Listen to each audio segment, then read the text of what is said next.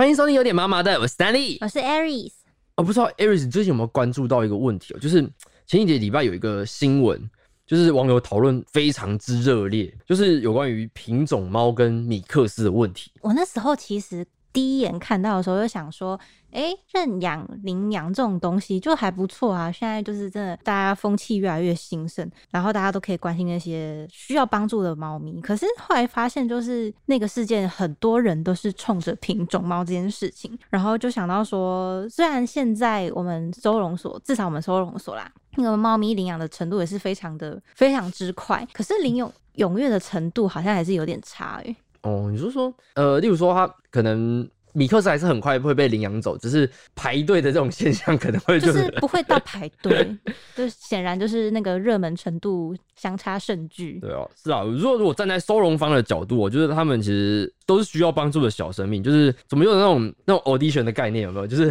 像在选秀。然后呃，事情是这样，就是新竹县就是。家畜疾病防治所啊，就是在四月的时候，就是查获了一个就是非法养殖的一个，还有弃养品种猫的业者、哦，然后就是依法就是没入了所有他们那时候所非法繁殖的猫，然后就是经过一些细心的医治之后啊，就是猫咪都恢复健康了，然后总共开放了两批两批的品种猫，然后要公开认养这个问题。而且我知道这个事件，它其实算是有点隐情嘛，因为它其实是在一开始是今年四月的时候，在新竹是发现说，哎、怎么有这么多猫就突然被丢在山里面，然后送医之后才发现，其实它们都有猫瘟。那大家知道，猫瘟就是一个对幼猫来说死亡率极度嗯之高的一个疾病，对，就是还蛮严重的，其实，而且也是有五只就在治疗的过程中就没有撑过来。那之后才查出，就是像史丹利刚刚讲的，是嗯一个竹东的非法养殖场，然后之后才把里面当时的二十二只猫咪都没入吧，好，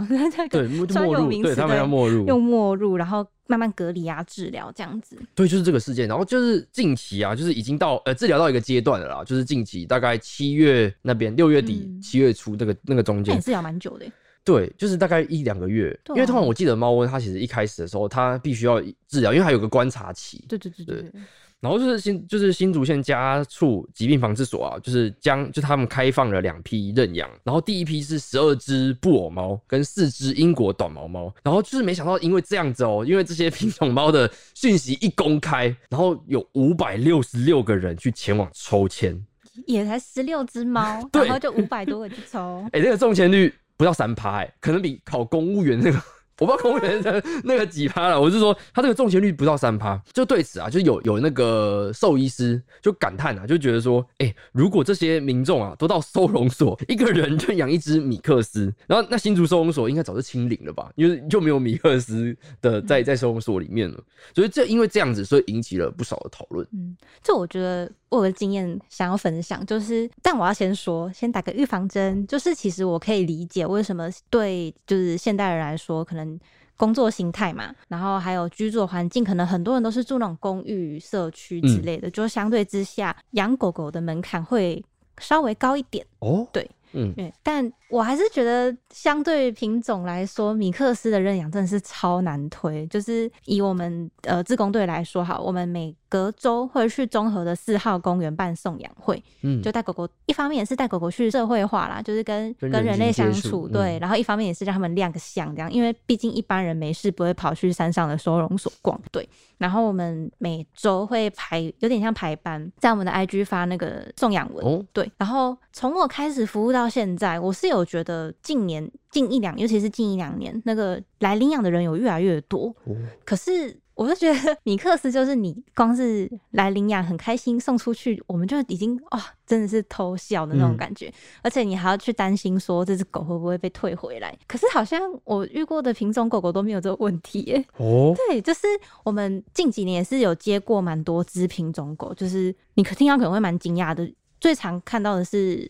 可能是贵宾什么的，但我们近几年还有还蛮多黄金拉拉那个德国狼犬，嗯，但是他们都是火速，就除除了有有几只稍微有点状况，但不然就是我们这一周来，它下一周就不见了。对，而且像刚刚我们讲到那个抽签啊，一定就是来认养的人超过一组以上才需要抽签嘛。嗯，然后有一次我们就是来了一只极度可爱的柯基，我真的要哦凭良心说它真的非常可爱。然后那时候我记得来抽签的人就是从收容所的办公室一直排，一直排，排到绕过凉亭，然后直接到停车场，这样超扯。大家都在那边晒太阳，就是为了要抽签养那只柯基。然后我就想说，哎、What the hell？请问呃，我们这些还有 很很多的米克斯狗狗哦，啊对，就觉得嗯哎，感触很 Holy 深。moly！其实我觉得这整件整件事情啊，其实可以分成就是两个层面来讨论哦。第一个角度来讲，就是说我们从认养的角度出发，就会认为说，哎，饲主认养猫哦，不论是米克斯或者是品种猫，都是一个非购买性的认养行为。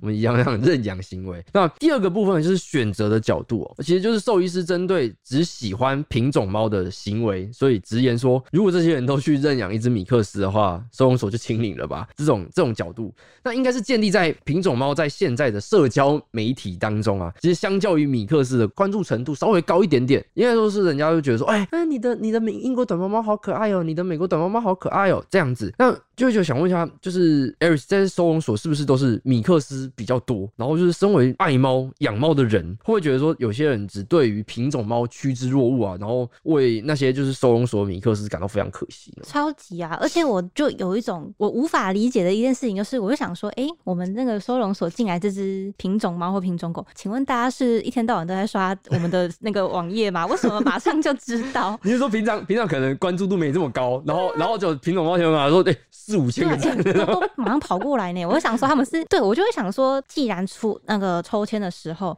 这么多人出现，就代表他们其实是有能力跟有意愿养宠物嗯的这件事情。那为什么平常他们不会出现？然后有品种猫狗的时候就会跑来抽签，就会让我有点不解啦，应该讲不解，就也会觉得认养是很好，可是就是像你刚刚讲，为什么会有这样的选择性的感觉？嗯，嗯，然后而且我又觉得，就会想说他们这背后的心态是什么？可是我其实也觉得，你如果对某一种小动物有长相上面的偏好，其实我觉得这这这完全是很 OK 的，就每个人一定都会有。像我就很喜欢黑狗。对，这是不是什么问题啊？就有些人就是喜欢耳朵折起来的狗，这、嗯这完全没有错。我觉得这每个人一定都会有自己的审美。问题。对，嗯可是我觉得比较可怕的是血统的迷失。血统的，你说对你要纯种正，就是对正统，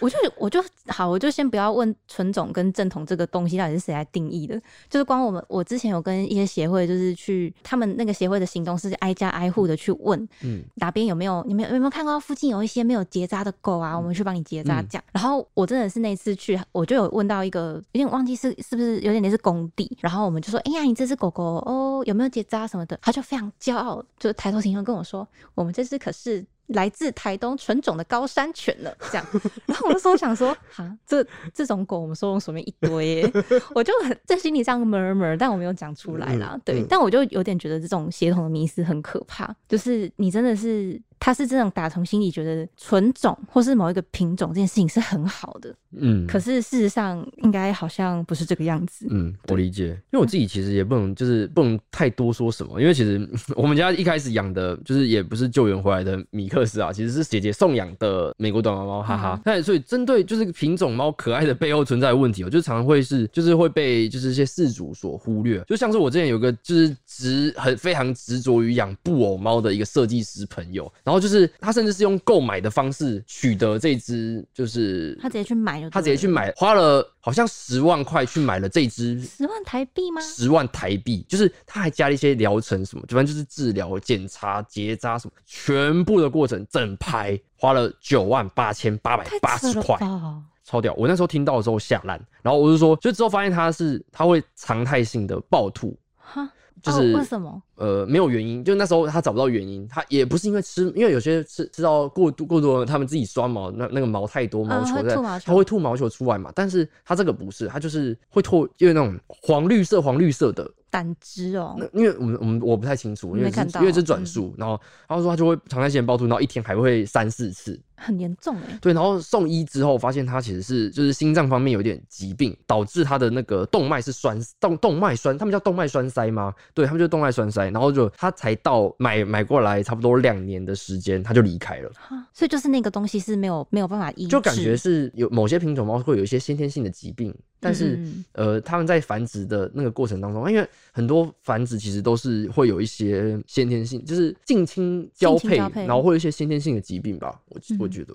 我我刚讲的另外一个例例子是我们所之前有来一只德国狼犬，嗯，对，然后我不知道大家有没有注意到，有一些德国狼犬它的下半身会一直粘在地板上，就是哦我们狗狗站着不是四只脚站立直立，可是有些狼犬它的下半身会整个就是到后面就嗡这样弯下哦去，粘在地上的感觉。我后来去查呢，是因为好像他们的髋关节比较容易出问题，那万一它哦有发病的话，就会这样子。对，然后我们我刚刚讲的这只德国狼犬，我记得它还很年轻，然后是一个小女生。她当初在我们所内有待比较久，那原因是因为她好像脑部可能是小脑嘛，有点忘记。总之她脑部有一点点问题，所以他的头都是歪一边。哦，就是他他常态性就是这样歪一边，他的头还是会动，但就是他没干嘛的时候，他就会这样歪一边。然后刚刚讲的那个髋关节问题也是持续的发作中，对，可他非常非常的亲人。然后他应该有在我们所内待大概几个月，然后最后是在一个某位好心人士的救助之下，那个好心人就说他看这只这只德国狼犬，他这样觉得很舍不得，所以他即使要花很多钱，因为脑部疾病嘛，可能嗯就是会蛮复治杂治。疗部分可能要花比较多的时间跟金钱，对，但他就是他实在太心疼那只狗，所以他就决定把它领养出去，然后好好的治疗它这样。然后那时候听到也是觉得，哇，这个真的是很很有很勇敢，对，嗯因为这个花下去可能是个钱坑，嗯，对，而且你就已经知道它是生病的狗，但同时就是也是会想到说，会不会是因为它是德德德国狼犬，狼犬人家就看得到，如果嗯。今天是一只黑狗。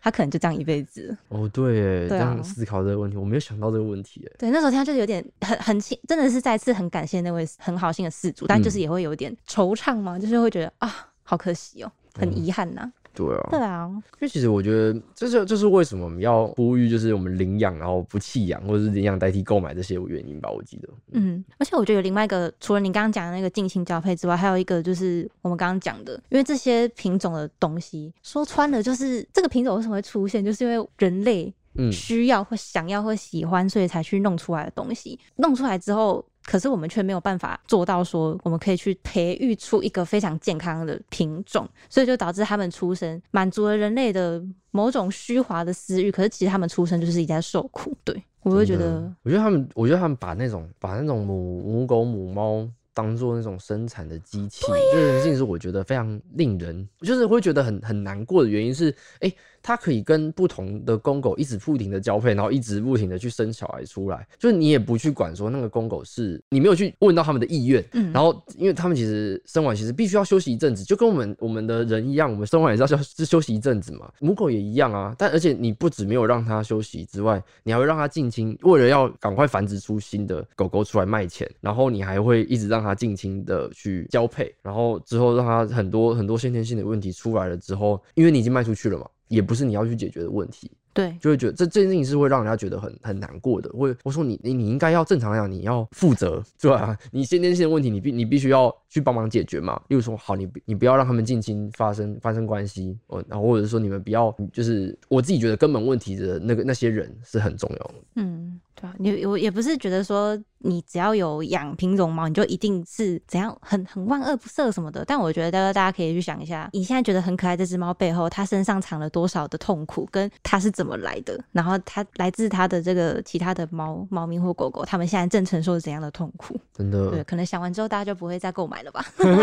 我也觉得是这样。我可以希望可以是这样子、哦。希望是这样。对，那因为因为这因为这这件事情爆发之后啊，就是像一个兽兽兽医师陈俊达就曾经说过这个这件事情，就是说，哎、站在医疗的角度啊，就是布偶猫跟英国短毛猫存在的遗传性疾病是就是很值得饲主去留意的。然后就是像是呃肥大性的心肌病的问题，就会很难被饲主发现，然后会因为通常就出现这个症状的时候已经非常严重，例如说哎会发生已经肺水肿啊，或是已经心脏衰竭了的一些症状，然后它可能是没有前因，它可能会就是突发性的就就直接压起来那种，然后就是甚至说有可能会突然就是猝死，然后因为健检，因为我们正常会带猫狗去健检嘛，它健检的时候也不一定检查得出来。的这种，那因此就是每年的定期健康检查会比较重要，就会包含在你的心脏啊，或是呃一些肾脏的一些检验，就是比较深层的检验啦，不是只有哦，例如说哦，你看他外外表没什么没什么症状，这那种检查不是，是比较深层的，可能抽血啊，或是一些 X 光、超音波等等，